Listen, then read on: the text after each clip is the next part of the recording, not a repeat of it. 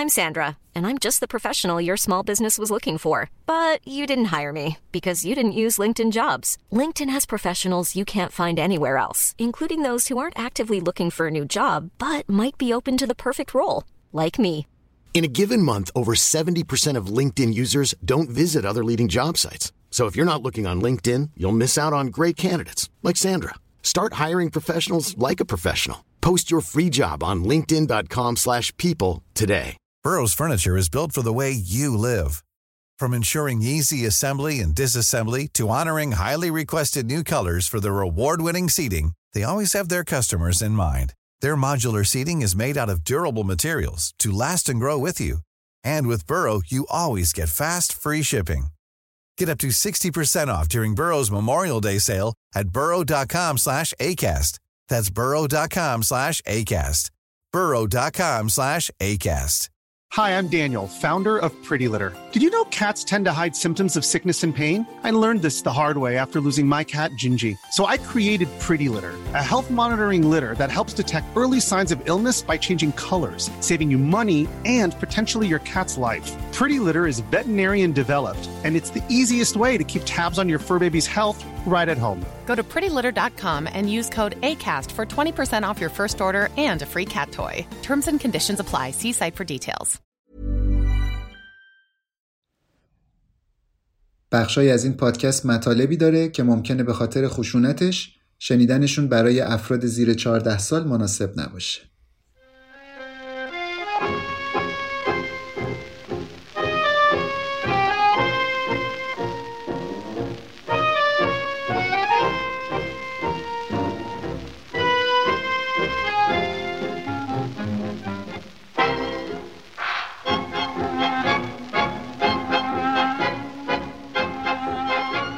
الکساندر پریپیلیچنی که بعد از پناهنده شدن به انگلیس چندین بار از طرف عوامل ناشناس به مرگ تهدید شده بود دقیقا فردای روزی که از یه سفر مرموز به پاریس برگشت از دنیا رفت. با اینکه تو کالبد شکافی مقدار زیادی سم یک گیاه کشنده تو معدش پیدا شد مقامات قضایی انگلیس اعلام کردن هیچ نشانه ای مبنی بر قتل ام تو این پرونده وجود نداره. Нежно с морем прощалась, В этот час ты признала, что нет любви. Мне немного взгрустнуло, без тоски, без печали, В этот час прозвучали слова твои. هفتمین اپیزود پادکست نیم خوش اومدید. اینجا به ترجمه های مقاله هایی گوش میدیم که برنده یا فینالیست جایزه پولیتسر در بخش روزنامه نگاری بودن. این اپیزود آخرین قسمت از مجموعه مقاله از روسیه باخونه که در سال 2018 فینالیست جایزه پولیتسر در بخش روزنامه نگاری بین المللی بوده و در مجله بازفید منتشر شده. تو دو قسمت قبل ماجرای یه حلقه نه نفره از اولیگارش های روسی و نزدیکان انگلیسیشون رو گفتیم که همگی به شکل مرموزی در انگلیس جونشون رو از دست دادن و گویا علت مرگشون هم بی ربط به فعالیت هایی که در ارتباط با روسیه انجام می‌دادن نبوده. تو این قسمت چهار تا پرونده مرگ دیگر رو بررسی می‌کنیم که احتمالاً به دلایل مشابه یعنی درگیر شدن با دولت روسیه و شخص ولادیمیر پوتین به آخر زندگیشون رسیدن.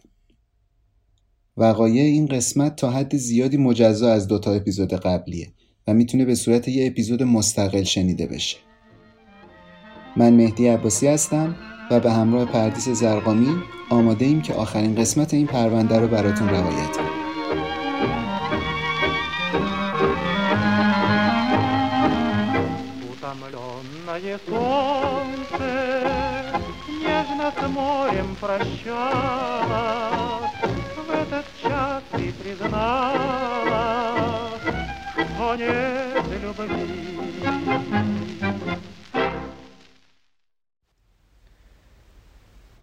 پرونده اول در مورد یه بازرگان روس به اسم آقای الکساندر یوریویچ پریپیلیچنی که به انگلیس پناهنده شده بود و یه عصر پاییزی تو ماه نوامبر وقتی اطراف خونش تو شهر ویبریج مشغول ورزش بود دچار حمله قلبی شد و قبل از رسیدن به بیمارستان از دنیا رفت.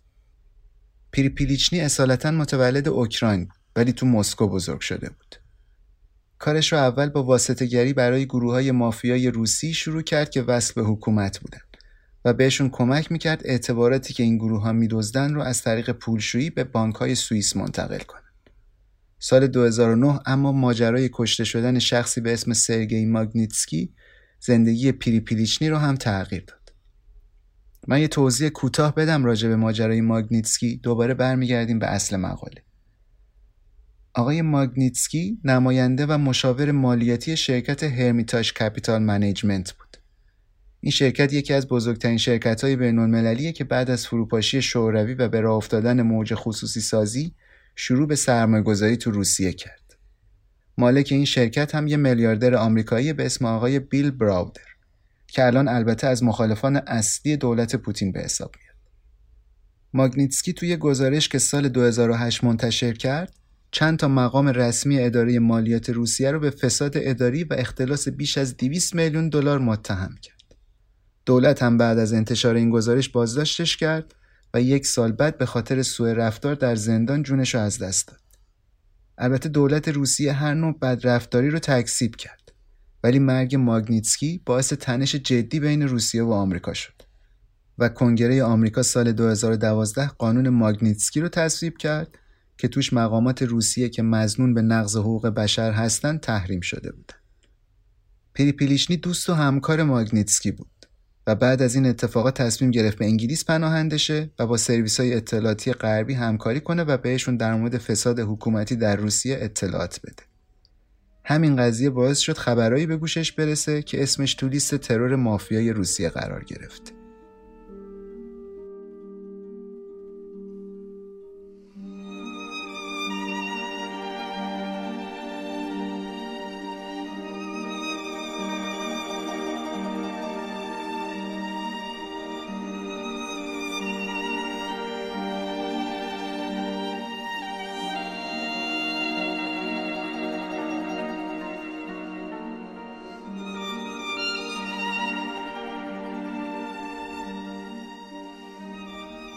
پریپیلیچنی روز ده نوامبر 2012 آخرین ناهارش رو که یه سوپ مخصوص روسی بود با زن و دختر هشت سالش خورد. از دخترش رو برد فروشگاه لوازم کامپیوتری و چند تا بازی براش خرید. و بعدش هم طبق عادت هر روزه رفت و اطراف خونش یه مقدار ورزش کنه. ولی همونطور که گفتیم چند دقیقه بعد حمله قلبی بهش دست داد و از دنیا رفت. گزارش پزشکی که دکتر چند ماه پیش بهش داده بودن می‌گفت پریپیلیچنی در سلامت کامل به سر می‌بره. این گزارش رو باید تحویل شرکتی می‌داد که خودش اونجا بیمه عمر کرده بود. شرکت لگال اند جنرال. با این حال بعد از مرگش پلیس محلی اعلام کرد مرگ طبیعی و در اثر ایست قلبی بود. پزشکی قانونی هم گفت آزمایشهای کامل سمشناسی به مورد مشکوکی تو جسد بر نخورده و هیچ مدرکی نیست که نشون بده عامل بیرونی باعث مرگ شده باشه. در نتیجه پرونده مختومه شد. دو سال بعد اما یه خبر پخش شد که دوباره توجه ها رو به سمت این پرونده جلب کرد. شرکت بیمه عمر پریپیلیچنی برای تکمیل پرونده درخواست انجام یه سری آزمایش جدید و از جسد داد. تو این آزمایش ها رد پایی از وجود یه سم کشنده رو تو بدن پریپیلیچنی پیدا کردن که ظاهرا از گل یه گیاه چینی به دست میاد به اسم جلسمیوم.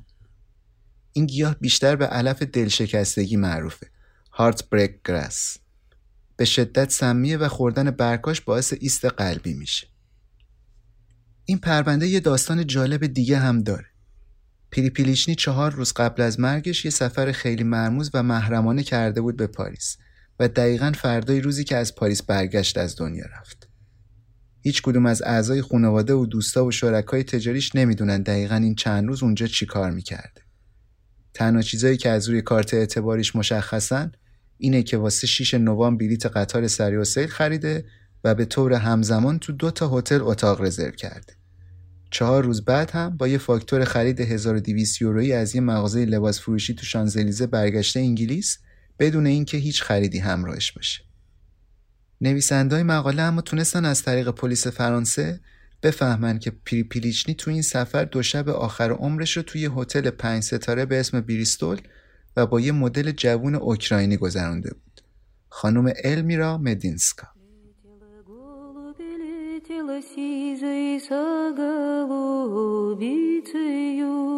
Шел удалый красной девицею, шел удалый молодец, да с красной девицею,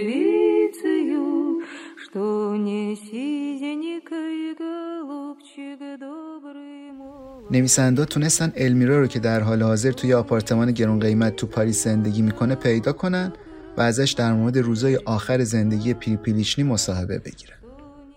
المیرا مدینسکا الان 27 ساله است 183 سانت قدشه موهاش بلونده چشمای تیره داره و کلا خیلی جذاب و زیباست 8 نوامبر المیرا از اوکراین پرواز کرد به پاریس که بره سر قرارش با پریپیلیچنی که خودش صداش می‌کنه الکس بذارید ماجرا رو از زبون خود المیرا بشنویم وقتی رسیدم پاریس خبر نداشتم الکس از دو روز قبل اینجاست. تا قبل این سفر فقط دو بار دیده بودمش. بار اول اوایل سال 2012 توی یه رستوران توی کیف دفعه بعد هم وقتی واسه یه تعطیلات کوتاه رفتیم به شهر ساحلی نیس. اون موقع 21 دو ساله بودم و تازه وارد دنیای مد و فشن شده بودم. دقیقا یادم نمیاد چطوری باش آشنا شدم ولی فکر کنم تو اینترنت همو پیدا کردیم. ظهر روزی که رسیدم پاریس نهار رو با هم توی یه رستوران لوکس خوردیم و بعدش هم رفتیم شانزلیزه خرید. اونجا برام یه کیف دستی و یه جفت کفش از فروشگاه پرادا خرید که فکر کنم حدود 1200 یورو قیمتشون شد. ولی به نظرم اون چند روز یه مشکلی وجود داشت. الکس خیلی استرس داشت و مرتب بهش تماسهای تلفنی مشکوک می‌شد. همش نگران یه چیزی بود که من نفهمیدم چیه و پشت سر هم مشروب می‌خورد. اصلا هم تمرکز نداشت. هیچ وقت راجع زندگی و خانواده و کارش با هم حرف نمی‌زد. حتی نمی‌دونستم متأهله یا اینکه با دولت روسیه به مشکل برخورده. مسافرت پاریس اصلا به من خوش نگذشت چون احساس می‌کردم الکس می‌خواد توجه منو با پول بخره. فکر می‌کرد اگه برام وسایل گرون بخره خوشحال میشم ولی برعکس این کارش خیلی عصبانیم می‌کرد. وقتی خدافزی کردیم که برگردیم خیلی ناراحت بود. البته من بعدا یه پیام بهش دادم و به خاطر اینکه اون دو روز زیاد دل و دماغ نداشتم ازش معذرت خواهی کردم. ولی هیچ جوابی ازش نگرفتم. یه هفته بعد فهمیدم که مرده. Что не сизая голубка, красная девица душа, позади идут товарищи, высматривают, что и высматривают, да выговаривают, что и высматривают, да المیرا از اتفاقاتی که بعدن افتاد از طریق ایمیلی که تاتیانا زن پریپیلیشنی براش فرستاد با خبر شد. گویا تو ایمیلش یه سری القاب زشت هم به المیرا نسبت داده بود. اینکه تاتیانا چطور از وجود المیرا مدینسکا تو زندگی شوهرش با خبر شده همچنان مرموز و بدون جواب مونده. голубя жила, если б эта красная девица за мною пожила, если бы эта красная девица за мною пожила, кладу голубя на руку. Не... مدت کوتاهی بعد از مرگ پریپیلیچنی زندگی حرفه‌ای المیرا کلا زیر و رو شد و در مسیر موفقیت عجیبی قرار گرفت. الان شرکت خودش رو تو پاریس داره که در زمینه طراحی مد و فشن فعاله. تو وبسایت و اینستاگرامش هم هر روز عکسایی از خودش و سفرها و نمایشگاهاش تو میلان و دبی و بقیه شهرهای گرون دنیا پست می‌کنه. چند تا از این عکس‌ها رو تو کانال پادکست می‌ذاریم براتون. چند ماه بعد از حادثه طی یه اتفاق جالب و در عین حال مرموز المیرا یه ایمیل از بازجوهای انگلیسی دریافت کرد که می‌گفتن شماره و پیامهاش رو توی موبایل پریپیلیچنی پیدا کردن و ازش پرسیده بودن آیا این شخص رو در پاریس ملاقات کرده یا نه. مدینسکا تایید کرد ملاقاتش رو با پریپیلیچنی. بعد یه ایمیل دومی گرفت که ازش پرسیده بودن آیا چهار تا خانم دیگه ای که پریپیلیچنی باهاشون در تماس بوده رو می‌شناسه یا نه. این بار در جواب گفت چیزی راجع به این چهار نفر نمی‌دونه. ولی اظهار تمایل کرد در صورتی که بتونن براش ویزا بگیرن حاضر بیاد انگلیس و به تحقیقات پرونده کمک کنه. ولی بعد از اون دیگه باش تماسی گرفته نشد. هیچ وقتم معلوم نشد داستان اون چهار تا خانم دیگه چیه.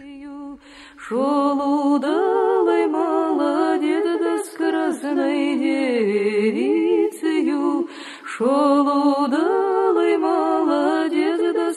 красной девицею.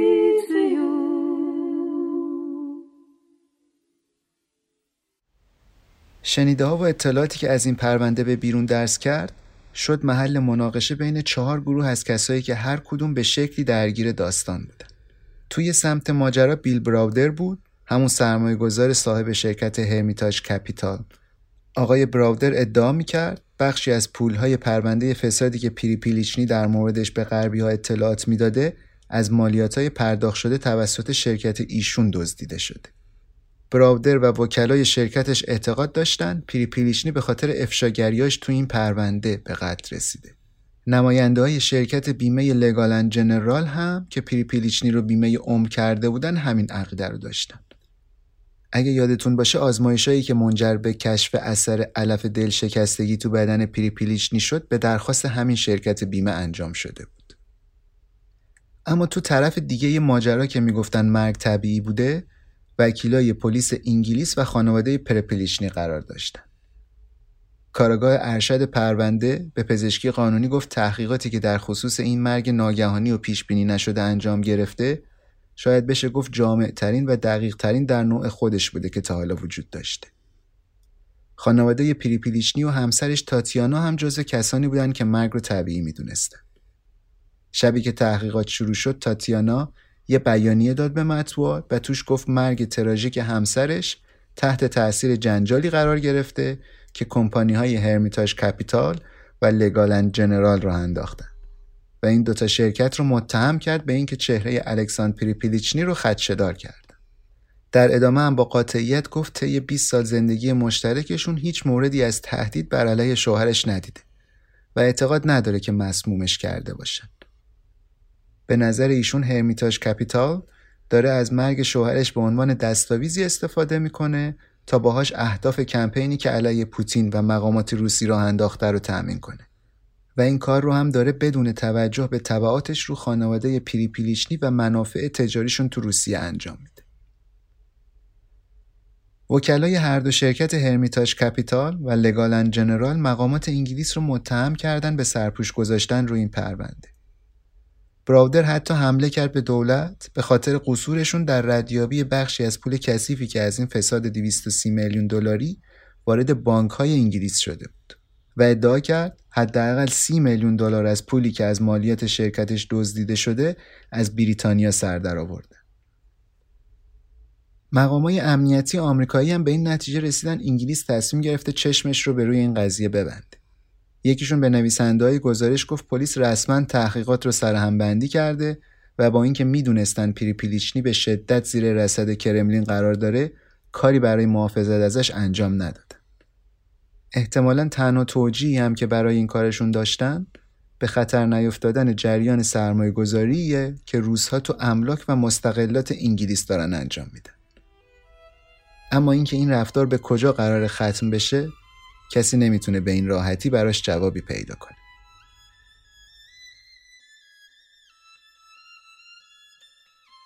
یه هفته قبل از انتشار این مقاله یعنی 12 جون 2017 نویسنده ها متوجه شدن تحقیقات جدیدی در مورد علت مرگ پریپیلیچنی به جریان افتاده. و قراره این بار مدارک تازه‌ای از جمله شواهد مربوط به وجود سم اون گیاه چینی در بدن مقتول بررسی بشه. نتیجه تحقیقات البته همین سه چهار ماه پیش اعلام شد یعنی دسامبر 2018 و تو اصل مقاله BuzzFeed نیست. ولی بد نیست بدونید قاضی تحقیقات باز هم مشکوک بودن عامل قتل رو رد کرد و رأی به طبیعی بودن مرگ داد.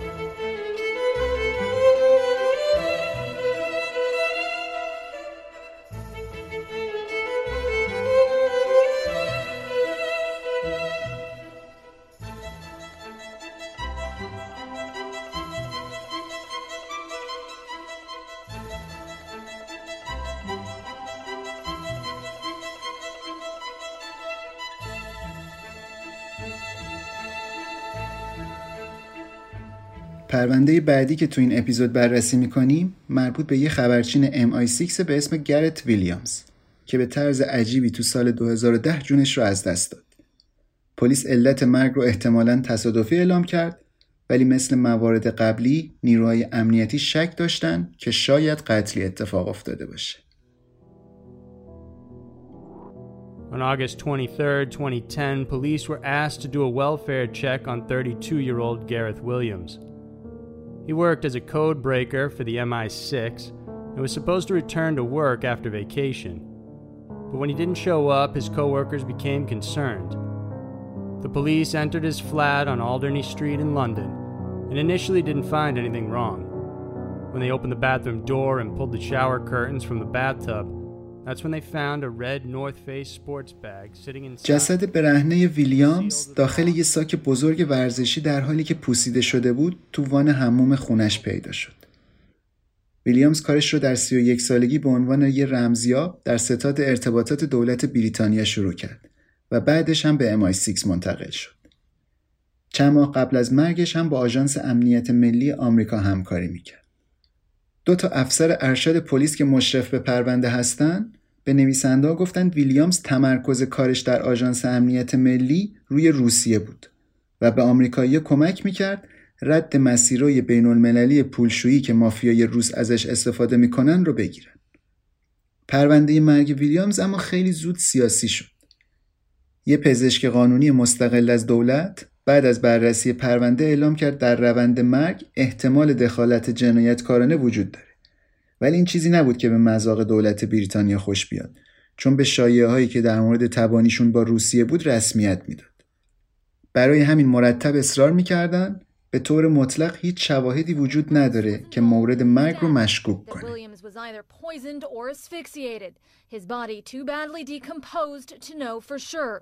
But after reviewing the case, Scotland Yard now says he probably did it to himself. I'm not saying that it would be easy, and I'm not saying that everybody could do it, but really the line you have to get to is that theoretically this is possible to do. Peter Falding, a confined spaces expert, با این حال اسکاتلند یارد موظف شد پرونده رو دوباره بررسی کنه. اینا در سال 2013 موضعشون رو اعلام کردن و گفتن مرگ احتمالاً تصادفیه. دولت بریتانیا بعدا به انبوه سوالاتی که گروه نویسنده‌های این مقاله ها براش فرستادن هیچ جوابی نداد. فقط یه بیانیه صادر کرد به این مضمون. دولت همواره خود را در قبال محافظت از شهروندان بریتانیا در برابر هر گونه تهدید خارجی از جمله ترور مسئول و موظف می‌داند.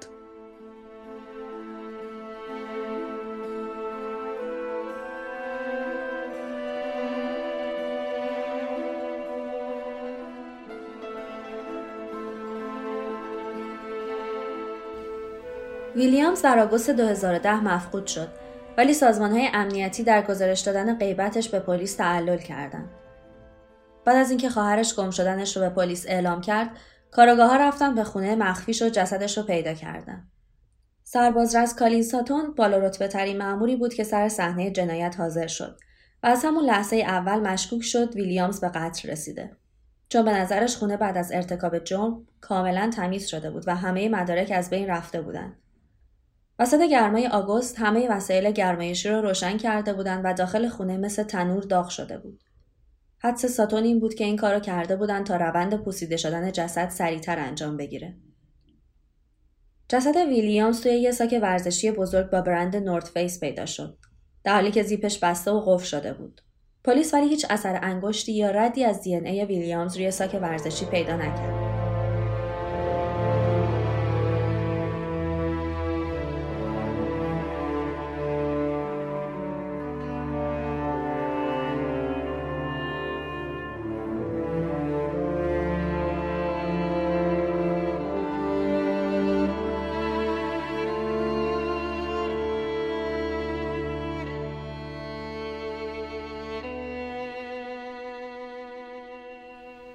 خونه ویلیامز همونطور که گفتیم خیلی تمیز و مرتب بود و به نظر کاراگاه همه چی صحنه سازی شده بود تا پلیس رو گول بزنه. عجیب تر از اون هم این بود که MI6 و ستاد ارتباطات دولت حتی ده روز بعد از مفقود شدن یه مأمور اطلاعاتی چیزی به پلیس گزارش نکرده بودند. تازه بعد از اینکه گم شدن ویلیامز تایید شد بازم هیچ کدوم از مامورای هر دو تا سازمان اقدام به انجام کاری نکردن. سرباز رساتان میگه خواهر ویلیام ساعت 11 و نیم صبح گم شدنش رو به ستاد ارتباطات دولت خبر داد. ولی از چهار و نیم عصر گذشته بود که مامورای ستاد زنگ زدن به پلیس و بهشون گفتن برن و ساختمون رو تجسس کنن. اینکه در فاصله این پنج ساعت چه اتفاقی افتاده نه سرباز رساتان ازش خبر داره نه بقیه بازجوهای پرونده. کار کردن ویلیامز واسه سازمانه اطلاعاتی هم مانع بزرگی بود که سر راه تیم تحقیقات قرار گرفته بود. پلیس نمی‌تونست با همکارای ویلیام صحبت کنه و اجازه دسترسی به محتوای کارش تو MI6 رو نداشت. سرباز رساتان میگه مأمور رسیدگی به تحقیقات پرونده 18 ماه بعد از مرگ ویلیامز بود که خبردار شد 19 تا فلش مموری تو دفتر کارش تو MI6 داخل یک پیدا شده ولی پلیس بهشون هیچ وقت دسترسی پیدا نکرده. تو روند اطلاع رسانی پرونده پلیس به رسانه اعلام کرد فهمیده ویلیامز مرتب به وبسایت های سکسی که مرتبط با انحرافات جنسیان سر می‌زده و کلوبای بدنام می‌رفته. حتی تو خونش کلکسیونی از لباسای گرون قیمت زنونه به ارزش 15 هزار پوند پیدا کردن.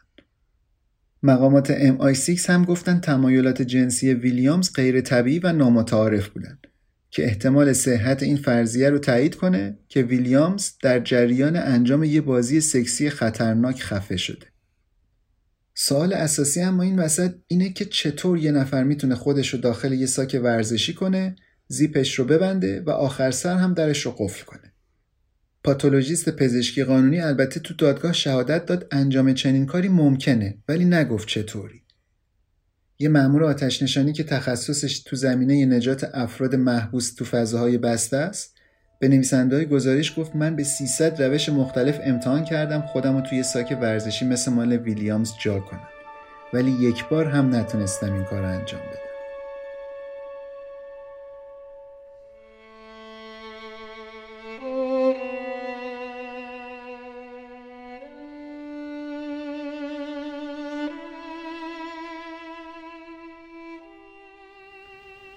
در نهایت قاضی پرونده حکم رأی باز داد.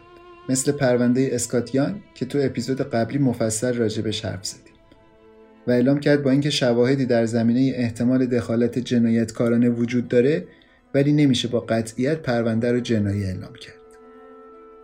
تو بیانیه‌ای که خانواده ویلیامز در سال 2013 و بعد از رأی دادگاه در اختیار رسانه ها قرار دادن گفتن ابهامات و اسراری که همچنان در مورد علت مرگ وجود داره رنج و انبوه بازمانده ها رو چندین برابر کرد.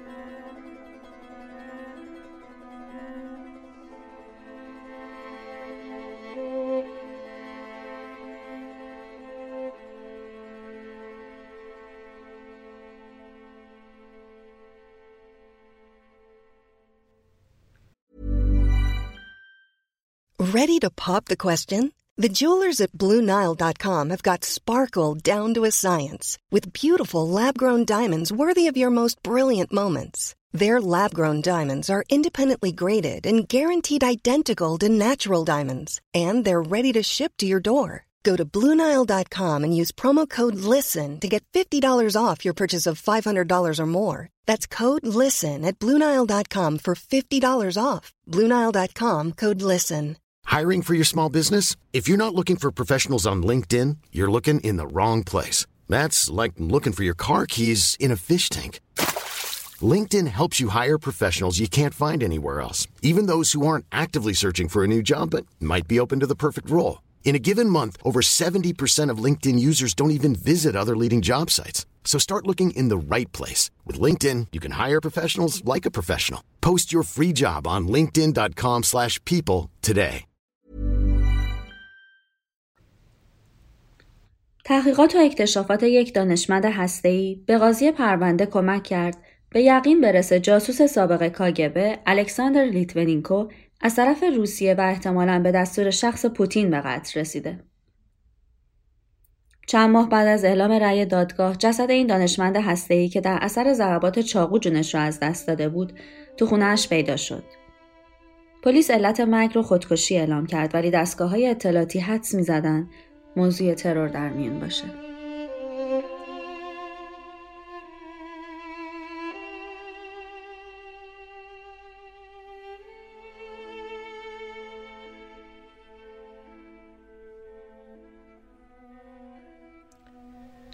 سومین پرونده این اپیزود مربوط به مرگ یه دانشمند هسته‌ای به اسم دکتر ماتیو پانچر. وقتی پلیس وارد خونه دکتر پانچر در شهر آکسفوردشر شد، جسد غرق در خونش رو که افتاده بود کف آشپزخونه پیدا کرد. روی جنازه اثر چندین زخم عمیق رو گردن، بازوها و شکم به راحتی قابل تشخیص بودن. یه چاقوی بزرگ آشپزخونه تو دست راستش بود و یه کارت خونی دیگه هم تو سینک ظرفشویی افتاده بود. کاراگاه پلیسی که صحنه جنایت رو بررسی کرد تو گزارشش نوشت از اینکه جراحات تا این اندازه عمیق بودن شوکه شده. با این حال پلیس و پزشکی قانونی علت مرگ رو خودکشی دونستن و اعلام کردن دکتر ماتیو پانچر تونسته به هر طریقی که بوده خودش رو با ضربه های متعدد دو تا چاقوی جداگانه بکشه. کلا نفس خودکشی با چاقو خیلی مورد نادریه. چه برسه به اینکه کسی بخواد این کار رو با زدن چندین ضربه به خودش انجام بده. اما این پرونده نکته های دیگه ای هم داره که موضوع رو خیلی پیچیده تر می‌کنه.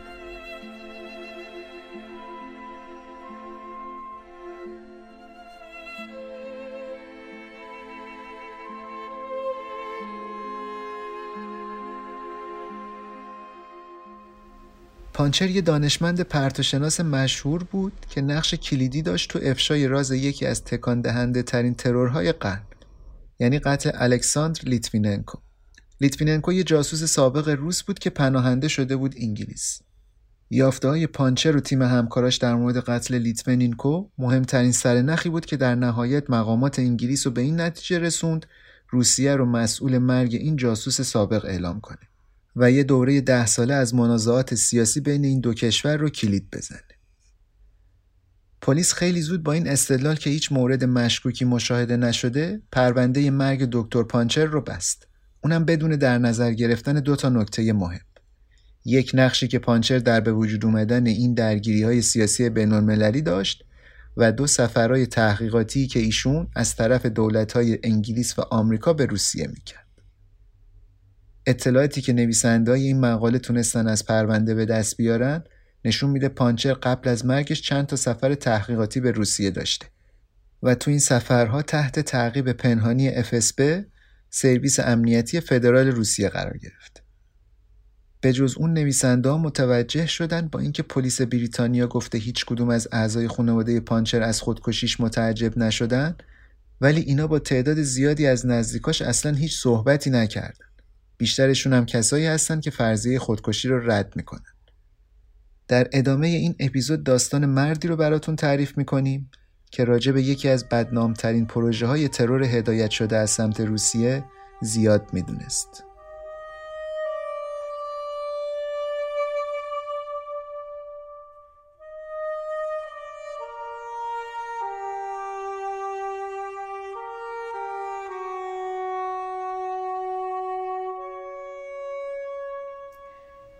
وقتی در نوامبر 2006 الکساندر لیتوینینکو تو بیمارستان بستری شد موهاش به سرعت شروع کردن به ریختن.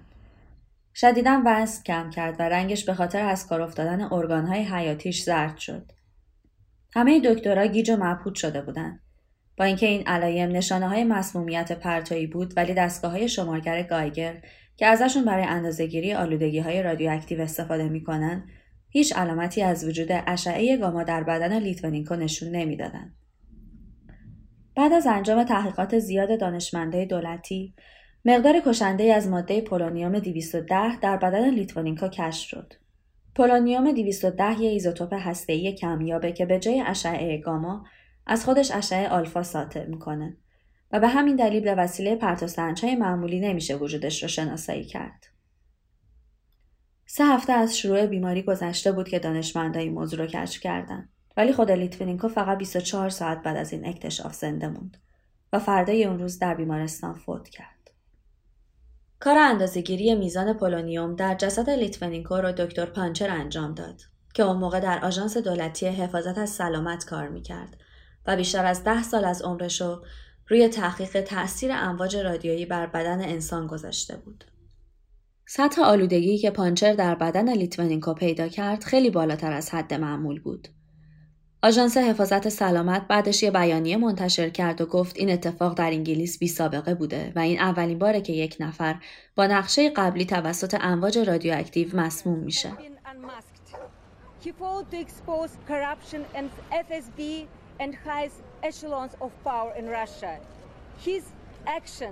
Were perceived as a treachery and he paid the ultimate price for them.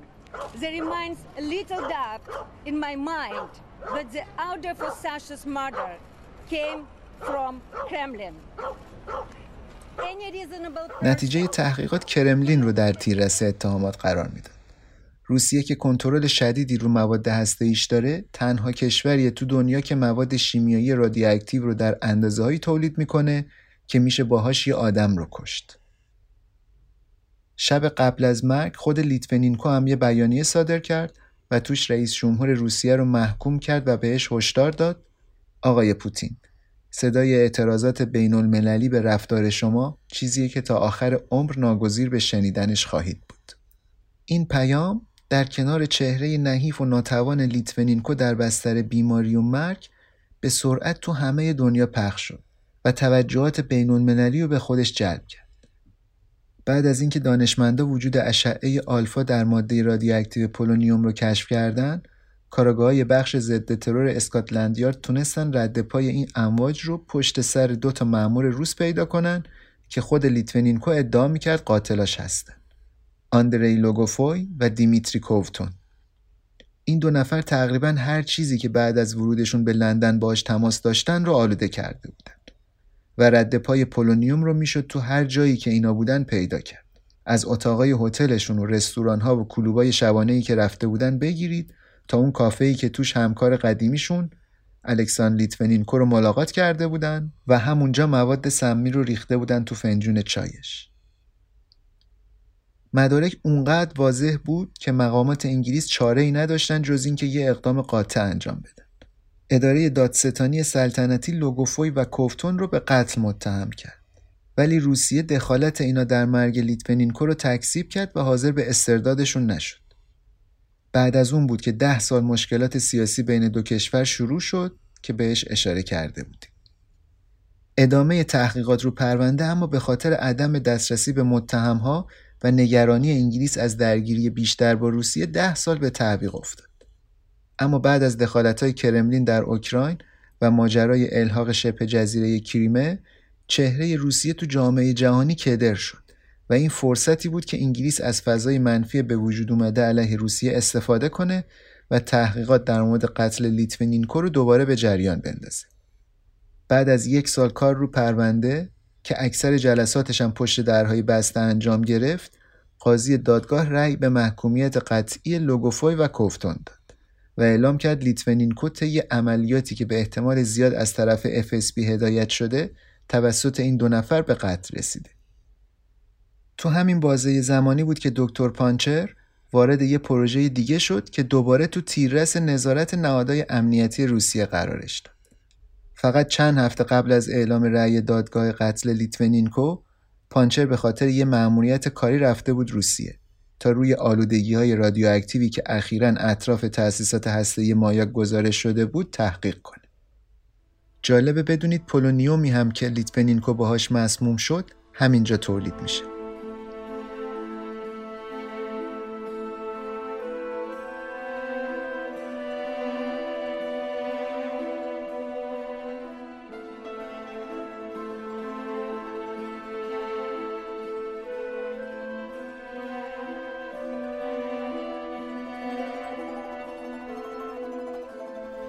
تأسیسات هسته‌ای مایاک یه محل بسیار سریه که تا همین چند وقت پیش حتی اسمش تو نقشه ها هم نبود. تو عمق جنگلای کوههای اورال روسیه پنهان شده و تا شعاع 250 کیلومتری اطرافش محافظت شده است.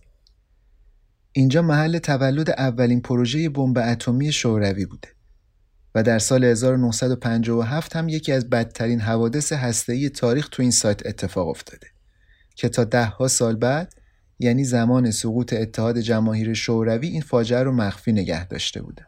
به اعتقاد بعضی از کارشناسان اینجا یکی از آلوده ترین مناطق کره زمینه. پانچر سفرهاش به روسیه رو به عنوان نماینده دولت آمریکا انجام می‌داد. سرپرست یه مجموعه تحقیقات حساس شده بود به اسم پروژه دو و چهاردهم. هدف این پروژه این بود تأثیر پولونیوم ساطع شده از تأسیسات هسته‌ای مایاک رو روی کارگرای نیروگاه بررسی کنه. آمریکایی‌ها هم این قرارداد رو سپردن به آژانس حفاظت از سلامت انگلیس که پیشتر گفتیم جایی بود که پانچر توش کار می‌کرد. پانچر و همکاراش باید روی برنامه نرم افزاری کار می‌کردن که برای اندازهگیری ریسک تشعشعات رادیویی در سایت مایاک طراحی شده بودند. پروژه دو و چهاردهم چندین بار پانچر و همکاراش رو به روسیه کشوند. ولی در سفرهای اخیرشون متوجه موضوع نگران کننده ای شدن. اینکه انگار تحت نظر قرار گرفتن. مشخصا از طرف FSB و یا حتی احتمالاً جاسوسای انگلیس. توی یکی از این سفرها درست قبل از کریسمس 2015 اتفاقی افتاد که پانچر رو تبدیل کرد به یک آدم دیگه. وقتی از روسیه برگشت کاملا اخلاق و رفتارش عوض شده بود.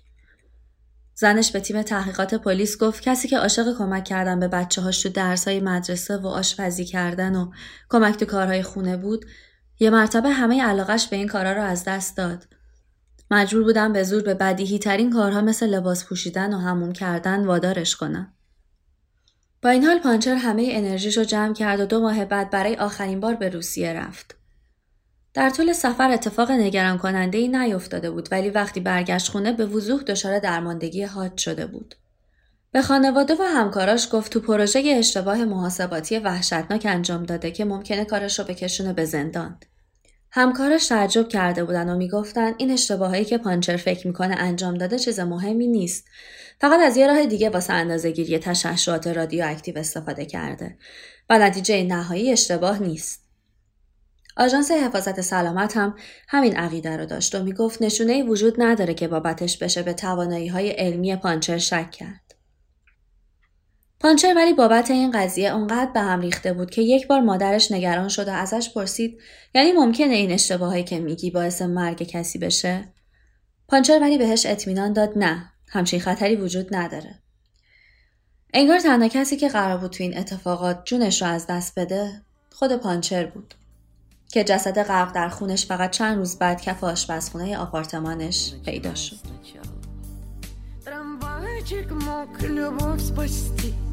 Вот приплыл трамвайчик И чушь любовную нести Не надо, мальчик. Привет, привет Пока-пока Я очень буду ждать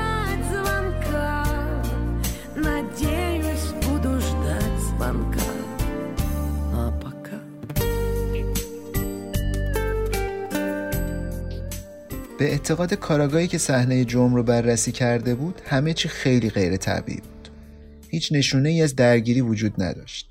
وسایل خونه کاملا دست نخورده بودند و تمام خون صحنه جنایت هم واسه خود پانچر بود. ولی زخمای عمیقش و خون زیادی که ازش رفته بود توضیح این فرضیه رو سخت می‌کرد که چطور پانچر واسه خودزنی از دوتا چاقو استفاده کرد. اصلا اینکه چطور یه نفر بتونه به خودش چنین جراحات عمیقی وارد کنه بدون اینکه از حال بره خیلی تعجب برانگیز بود با این حال پلیس به استناد شهادت زن پانچر که بهشون گفته بود شوهرش چند هفته قبل مرگش اونقدر به خاطر مشکلات کاریش کلافه شده بوده که می‌خواسته خودش رو با کابل کامپیوتر خفه کنه نتیجه تحقیقات رو خودکشی اعلام کرد و پرونده رو بست. خیلی از نزدیکان و آشناهای پانچر که پلیس اصلا باهاشون راجع به پرونده مصاحبه نکرده بود به نویسنده گفتن هیچ وقت سابقه ای از افسردگی تو پانچر ندیدن. و این حرفا راجع به عوض شدن خلق بعد از برگشتن از روسیه و اقدام به خودکشی رو اولین بار بعد از مردن پانچر شنیدن. پلیس حتی با سم پسر پانچر و دوتا برادرهاش بن و سباستیان هم هیچ وقت حرف نزد. و تمام قضاوتش رو بر اساس اظهارات همسر دومش کاترین و پدر مادرش انجام داد. زن اول پانچر که میشه مادر سم به نویسنده میگه اولین چیزی که سم بعد از شنیدن خبر مرگ گفت این بود که چطور بابا می‌تونه همچین کاری کرده باشه. بذاره بره واسه همیشه اونم بدون اینکه با من خداحافظی کنه. یکی از افسرهای سابق اداره ضد ترور اسکاتلند یارد میگه تغییر ناگهانی خلق و خوی پانچر دلیل کافی نیست برای اینکه پلیس رو متقاعد کنه عامل خارجی در مرگ این آدم موثر نبوده. اصلا نفس عمل فرستادن پانچر به روسیه درست بعد از جنجال پرونده‌ای که توش پوتین متهم به دستور برای قتل شده توجیه عقلانی نداره. داروهای زیادی هستند که میشه به خورد آدم داد که باعث افسردگی بشه. متاسفانه امکانات پلیس محلی در حدی نبود که بتونن چنین مواردی رو بررسی کنن و باید پرونده رو میسپردن به اداره ضد ترور اسکاتلند.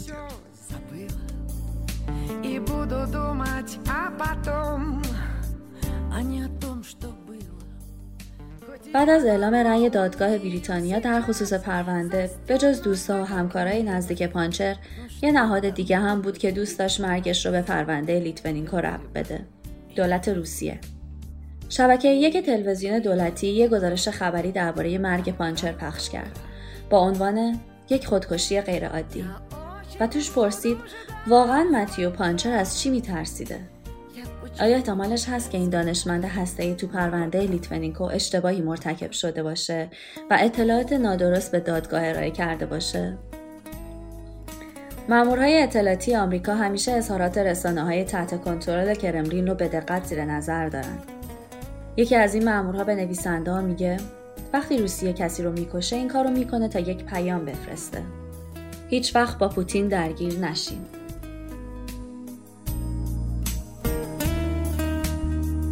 Привет, привет, пока-пока. Я очень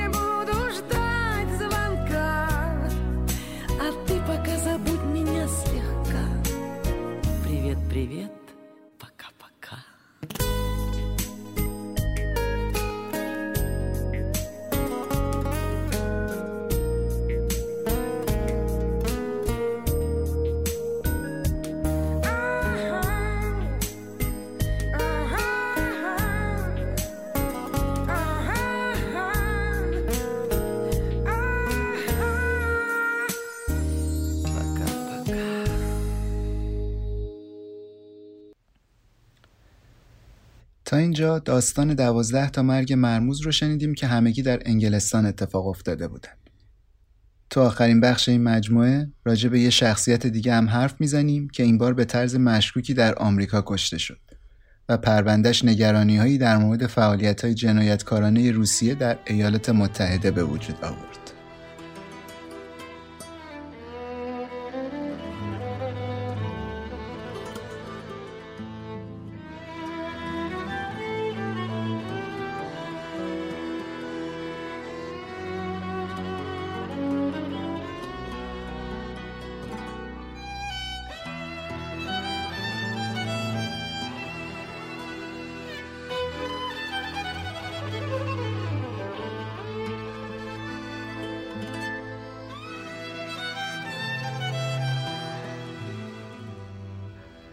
سه نوامبر 2015 میخائیل لسین دستیار رسانه‌ای سابق پوتین قرار بود توی مهمونی بزرگی شرکت کنه که به افتخار یک نیکوکار روس و توی یکی از مجللترین هتل‌های شهر واشنگتن برگزار می‌شد. ولی به این مهمونی نرفت و کمتر از 48 ساعت بعد جسدش توی اتاق هتل محل سکونتش کشف شد. شایعاتی وجود داشتن که می‌گفتن قرار بود لسین فردای اون روزی جلسه توی وزارت دادگستری آمریکا داشته باشه و همین موضوع سوء زنها رو در مورد انگیزه و عامل قتل بیشتر کرد. پلیس واشنگتن و اف بی آی توی روند تحقیقاتشون در مورد این پرونده با دیواری از سکوت روبرو بودن. حتی مرکز پژوهشی که برگزار کننده مراسم مهمونی سه نوامبر بود دقیقا نمی‌دونه چه کسی لسین رو به این مراسم دعوت کرده بود. بعضی از گزارش های تایید نشده می‌گفتند لسین در دوره اقامتش در واشنگتن اطلاعات محرمانه حکومت روسیه را در اختیار آمریکا قرار داده و به این خاطر حتی تحت حفاظت نهادهای امنیتی آمریکا هم قرار گرفته.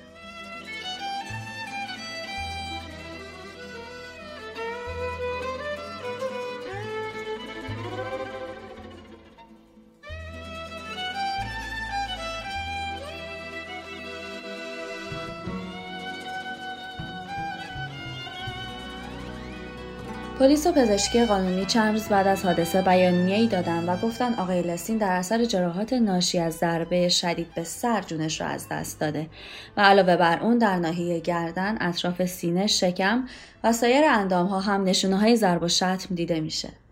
با این حال ولی اعلام کردن هنوز روش انجام قتل نامشخصه. ولی بعد از یک سال تحقیقات جنایی دادستان فدرال در اکتبر 2016 اعلام کرد جراحات لسین به خاطر زمین خوردن در اثر مستی به وجود اومده و مرگ تصادفیه. در نتیجه پرونده مختوم اعلام میشه. لسین که پسر یک کارگر ساختمونی ارتش بود بعدها تبدیل شد به یکی از قدرتمندترین و بانفوذترین بازیگرهای عرصه رسانه در روسیه. بعد از فروپاشی اتحاد جماهیر شوروی در سال 1991 یک آژانس تبلیغاتی موفق را انداخت و به پیروزی کمپین انتخاباتی بوریس یلسین در سال 1996 کمک کرد. تو کابینه یلسین وزیر مطبوعات شد و در دوره اول ریاست جمهوری پوتین هم به کرملین نزدیک بود و به پوتین کمک کرد کنترل همه رسانه های داخل کشور رو به دست بگیره و انتقادهای ضد حکومتی رو سرکوب کنه.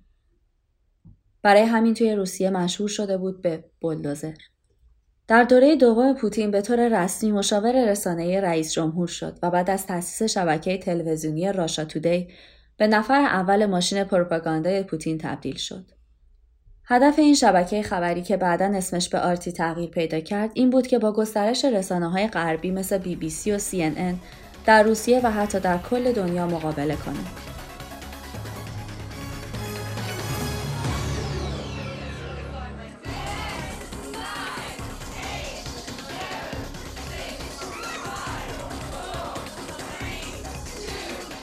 And welcome to our first viewers to Russia Today, a new international news channel. From Russia to the world, with me, Sasha Twining. The headlines this hour. مأموریت لسین در دولت با انتخاب دیمیتری مدودوف به عنوان رئیس جمهور جدید تو سال 2009 تموم شد و سه سال بعدش رو ایشون به مسافرت های دور دنیا و ولخرجی های آنچنانی گذراند. یه یاد خرید از این قایقای تفریحی لوکس به ارزش 40 میلیون دلار. و بیشتر از 28 میلیون دلار تو بازار املاک و مستقلات لاکچری آمریکا سرمایه گذاری کرد. پوتین که سال 2012 برای بار سوم رئیس جمهور شد، لسین هم برگشت به روسیه و شد رئیس شرکت قدرتمند و دولتی گازپروم مدیا. اما به طور غیرمنتظره سال 2014 از ریاست این قول رسانه‌ای استعفا داد. بعد از این زمان فعالیت های لسین خیلی مبهم و ناشفاف شد.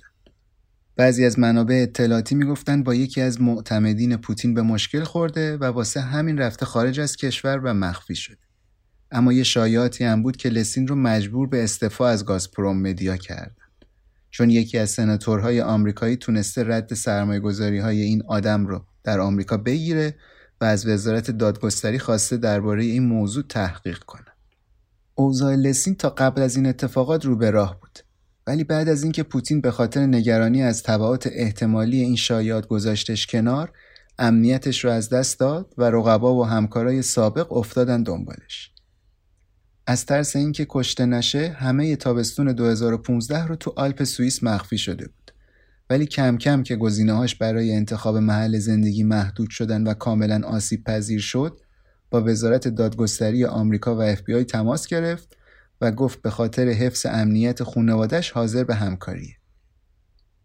لسین قرار بود اطلاعاتی رو لو بده که به سازمانهای امنیتی آمریکا کمک می‌کرد از سازوکار شبکه آرتی به عنوان ماشین پروپاگاندای حکومت روسیه سر در بیارن.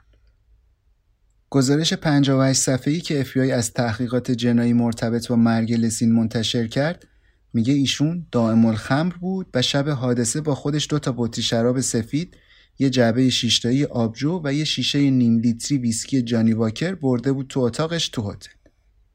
پلیس متوجه شد علاوه بر اینها همه لیکورهای توی یخچال هم نوشیده شدن و وقتی درجه الکل خون لسین رو گرفتن دیدن روی 15 صدمه یعنی تقریبا دو برابر حد مجاز برای رانندگی.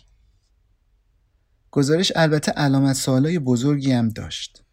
به عنوان مثال هیچ اطلاعاتی در مورد جراحات مربوط به مرگ ارائه نشده بود و مشخص نبود لسین چطور زمین خورده که منجر به مردنش شده. این در حالیه که یک روز و نیم قبل از مرگش یکی از محافظای امنیتی هتل با لسین حرف زده بود و متوجه یک کبودی زیر چشم چپش شده بود.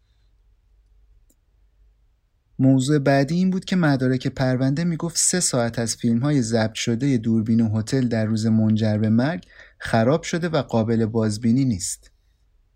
این فیلم های گم شده تو بازه زمانی بین آخرین باری که لسین زنده دیده شد و زمان کشف جسدش هست.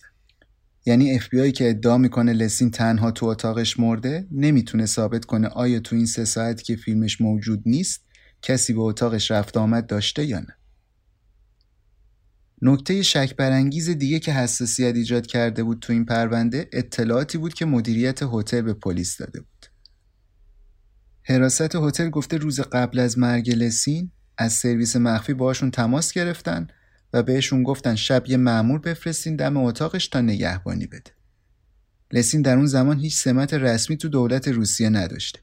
معلوم نیست چرا دولت آمریکا که مسئول حفاظت دیپلمات ها و آدم های سیاسیه تصمیم گرفته از لسین محافظت کنه.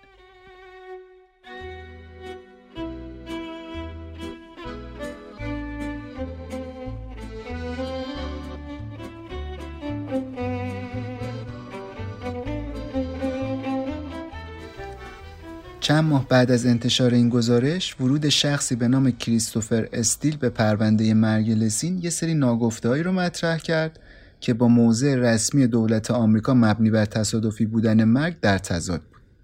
خیلی خلاصه یه توضیح بدم کریستوفر استیل کیه بعد برمیگردیم ببینیم نقشش تو این پرونده چی بود.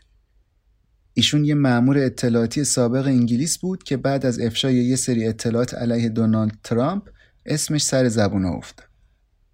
بین سالهای 2006 تا 2009 رئیس بخش روسیه تو دفتر سازمان مرکزی MI6 در لندن بود و بر اساس اطلاعاتی که جمع آوری کرده بود درست بعد از برنده شدن ترامپ یه گزارش تو رسانه منتشر کرد که ادعا می‌کرد روسیه اسناد زیادی علیه ترامپ داره و می‌تونه برای تحت فشار قرار دادن رئیس جمهور جدید آمریکا ازشون استفاده کنه. آقای استیل اوایل سال 2018 یه گزارش سری داد به FBI و گفت میخائیل لسین به وسیله آدمکشایی که یکی از اولیگارشای نزدیک به پوتین استخدام کرده کشته شده. به آدمکشا هم گفته شده بود فقط لسین رو ادب کنن نه اینکه بکشنش. ولی گویا اینا زیاده روی کردن و طوری زدن که به مرگش منجر شده. همزمان با این اتفاقات نگرانی های بین المللی راجع به دخالت های روسیه تو غرب زیاد شده بود. به خصوص بعد از مسموم شدن یه جاسوس سابق روس به اسم سرگئی اسکریپال و دخترش در لندن که هم آمریکا و هم انگلیس کرملین رو پشت قضیه می‌دونستن. راجع به ترور اسکریپال و دخترش هم مطمئنا زیاد شنیدین این اواخر تو اخبار. متاسفانه پروندهش تو این مجموعه مقاله که تو پادکست شنیدین بررسی نشد چون جدیده به نسبت و نویسنده های گزارش هم به جز همینجا اشاره‌ای دیگه به این داستان نکرد. اطلاعات و افشاگریایی که خبرنگارا و نویسنده‌های این مجموعه مقالات تهیه و منتشر کردند در کنار شرایط بین‌المللی جدیدی که بر علیه روسیه به وجود اومده بود نتیجهش این شد که هم در انگلیس پرونده های دوازده تا مرگ قبلی که داستانشون رو شنیدیم دوباره به جریان بیفته و هم در آمریکا FBI اعلام کنه قرار در مورد پرونده لسین بیشتر تحقیق بشه. کسی که یکی از همکارای سابقش دربارش میگه لسین آدم خیلی محترمی نبود اما بسیار باهوش بود و نقش مهمی تو صنعت رسانه داشت. شما هر کاری تو این زمینه می‌خواستین بکنین باید از طریق این آدم انجامش می‌دادین. البته کار کردن باش اصلا راحت نبود. ممکن بود یهو قیبش بزنه و هفته ها کسی ازش خبر نداشته باشه. در زمان انتشار این پادکست یعنی فروردین 98 پرونده مرگ همه اشخاصی که تو این سه تا اپیزود شنیدیم هنوز در جریان.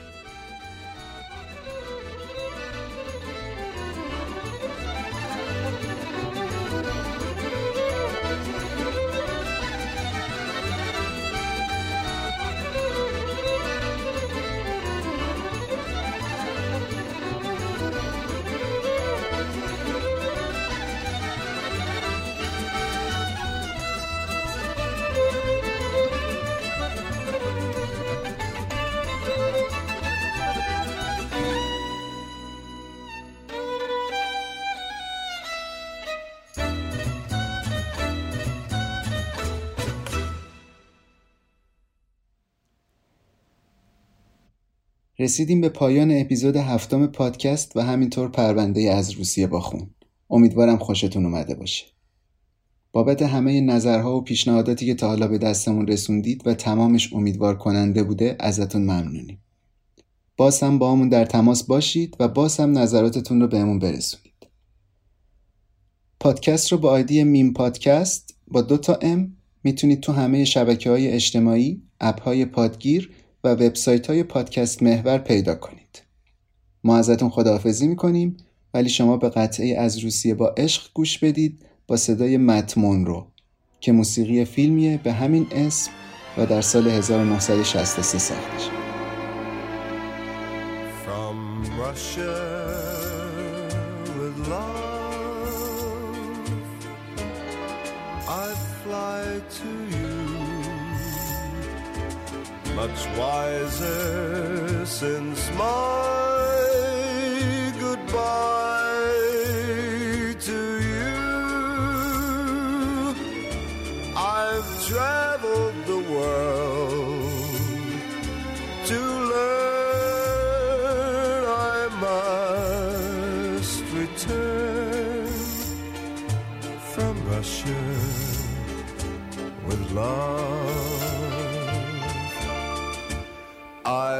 seen places,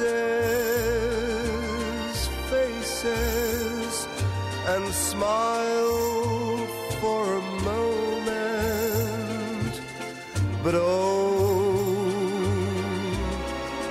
you haunted me so. Still, my tongue tied, young pride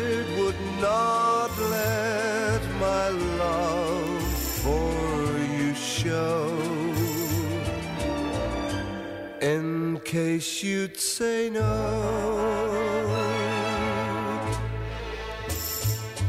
To Russia I flew,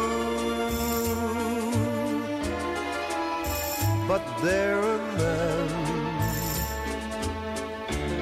I suddenly knew you'd care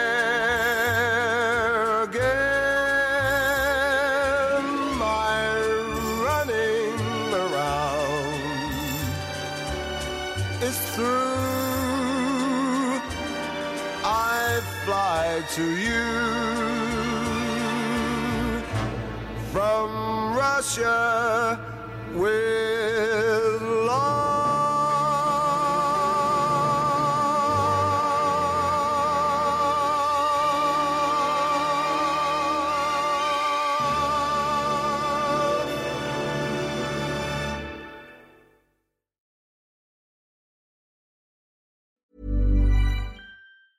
Normally, being a little extra can be a bit much, but when it comes to healthcare, it pays to be extra. And United Healthcare makes it easy with Health Protector Guard fixed indemnity insurance plans. Underwritten by Golden Rule Insurance Company, they supplement your primary plan, helping you manage out of pocket costs without the usual requirements and restrictions like deductibles and enrollment periods. So when it comes to covering your medical bills, you can feel good about being a little extra. Visit uh1.com to find the Health Protector Guard plan for you. Hey, it's Danny Pellegrino from Everything Iconic. Ready to upgrade your style game without blowing your budget? Check out Quince. They've got all the good stuff shirts and polos, activewear, and fine leather goods, all at 50 to 80% less than other high end brands. And the best part? They're all about safe, ethical, and responsible manufacturing. Get that luxury vibe without the luxury price tag. Hit up quince.com slash upgrade for free shipping and 365 day returns on your next order. That's quince.com slash upgrade.